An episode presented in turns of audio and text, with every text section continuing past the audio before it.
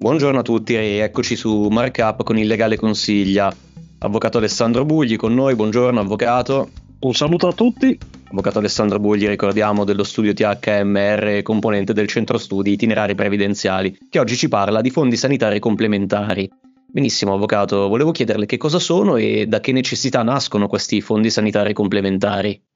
Allora, partiamo dalla necessità. Diciamo che eh, noi abbiamo un servizio sanitario nazionale che è una perla da, da, proteggere in termini assoluti, ma sappiamo anche che a fronte di un servizio sanitario nazionale abbiamo tante sanità divise per le singole regioni per ragione di competenze costituzionali e quindi tante diverse sfaccettature pure all'interno di un sistema di livelli di assistenza comune. Il sistema sanitario nazionale, come ho detto, va tutelato, è importante rispondere alle nostre esigenze, ce l'ha insegnato il transito pandemico pandemico, quindi non si discute questo, però dobbiamo guardare a un dato. Gli italiani spendono oggi circa 40 miliardi di euro di tasca propria, out of pocket nella terminologia inglese, e quindi sul proprio bilancio familiare per integrare questa spesa rispetto al servizio sanitario nazionale che si finanzia ovviamente con le imposte e quant'altro, quindi di tasca loro aggiungono 40 miliardi, a cui oltre a questi 40 solo 6, quindi una piccola parte, è intermediata da gestori di spesa che possono essere compagnie di assicurazione, fondi sanitari o altri.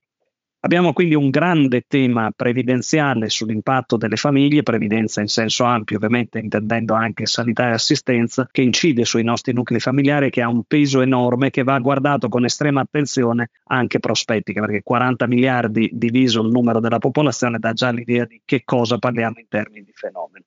In più parliamo di un qualcosa, questo dell'integrazione sanitaria, che è percepita dai più, da quelli che ne hanno un po' più di consapevolezza o che hanno avuto modo di sfruttarlo, che è un grandissimo benefit, soprattutto per i lavoratori dipendenti, percepito come forse la prima necessità del momento. Quindi sul bisogno tenderei a dire che abbiamo effettivamente una esigenza percepita e già connaturata nella popolazione di dover integrare questa spesa sanitaria, il tema è farlo in modo intelligente.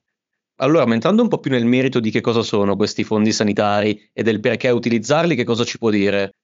Allora, noi siamo di fronte a forme assistenziali, quindi non profit, che si occupano di andare ad integrare o complementare, diciamo così, il sistema della sanità a livello nazionale, insomma un grande secondo e terzo pilastro che si aggiunge al primo del Servizio Sanitario Nazionale. Abbiamo due tipi di fondi sanitari nel sistema Italia, di piccolo numero in realtà perché di scarsa diffusione sono i fondi cosiddetti integrativi puri, cioè che danno solo prestazioni che non sono rese dal Servizio Sanitario Nazionale, quindi puramente integrative e i più comuni, sempre assistenziali, fondi che oltre a fare questa funzione integrativa hanno anche un ruolo duplicativo, nel senso che è possibile ottenere prestazioni che sono date anche dal Servizio Sanitario Nazionale, ma che per ragioni di tempi, di qualità percepito d'altro, la popolazione decide di andare a prendere da questi intermediari di spesa. Questo sono, non stiamo parlando di sanità privata, stiamo parlando di grandi intermediari di spesa che si occupano di raccogliere risorse presso platee più o meno ampie e che utilizzano queste risorse per rimborsare spese direttamente o indirettamente su fattura, quindi dando l'accesso diretto alle strutture pagando in proprio o rimborsando su fattura ai soggetti che nel corso dell'anno abbiano bisogno delle prestazioni. Sono spesso legate a contratti di lavoro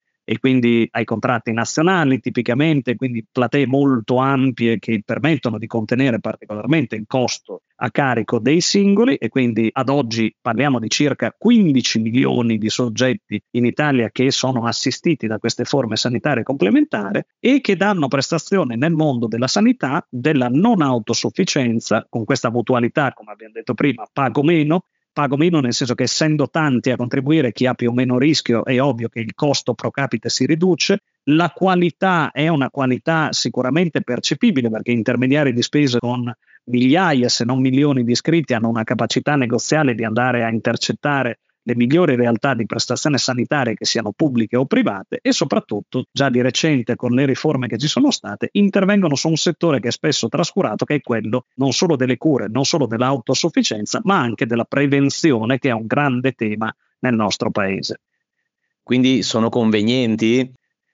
Allora, facciamo questo calcolo. Noi abbiamo al momento, primo dati dati, 40 miliardi di spesa out of pocket, 40 miliardi di euro sulle famiglie, oltre ovviamente il costo generale che sta sul Servizio Sanitario Nazionale. Quindi gli italiani spendono per integrare e lo fanno già oggi. C'è chi dice più o meno volutariamente, ma questo è un dato sicuramente certo. I fondi sanitari raccolgono circa 6 miliardi di euro secondo le stime, quindi una piccola parte se paragonata ai 40 miliardi di spesa out of pocket, questo probabilmente anche per un limite educativo e di conoscenza di questi strumenti, e questi fondi ogni anno rimborsano, largo circa, secondo le stime, più di circa 3 miliardi di euro di prestazioni sanitarie rese alla popolazione. Immaginate in questo caso, oltre ai benefici di cui sopra, cioè quello di poter accedere a prestazioni che siano integrative o duplicative, di qualità, di poterlo fare attraverso un servizio di prenotazione, di erogazione diretta delle prestazioni che tutti più o meno abbiamo iniziato a conoscere anche in ragione della pandemia. Immaginiamo oltre a questo quindi di avere un servizio, un servizio per noi, per i nostri familiari, di avere un beneficio magari legato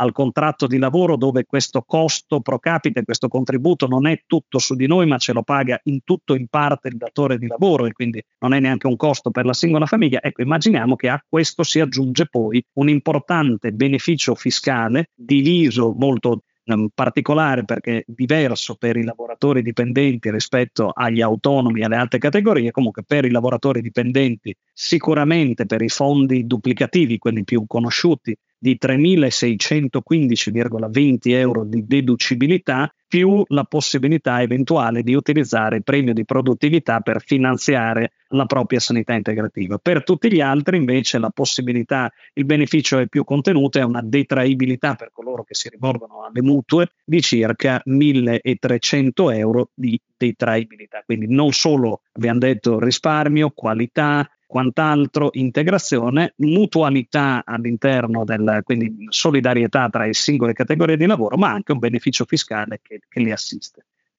Lei ha tirato in ballo diverse cifre, stiamo parlando effettivamente di un giro d'affari importante?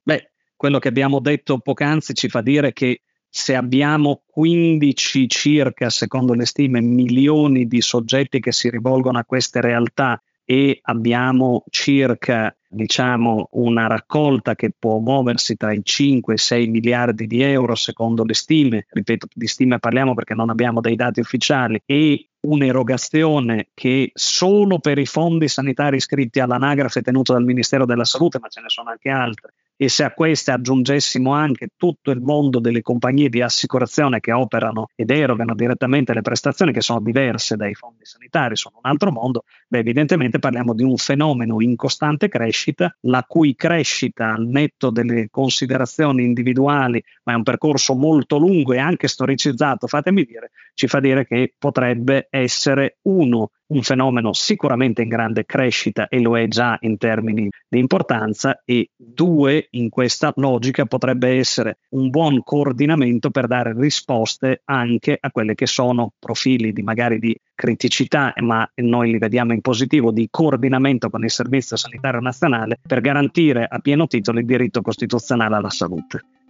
E allora, grazie avvocato, avvocato Alessandro Bugli dello studio THMR, componente del centro studi itinerari previdenziali. Grazie per essere stato con noi. Grazie a voi e un saluto. Grazie a tutti voi dell'ascolto, ci sentiamo presto con una nuova puntata di Illegale Consiglia, sempre su Markup.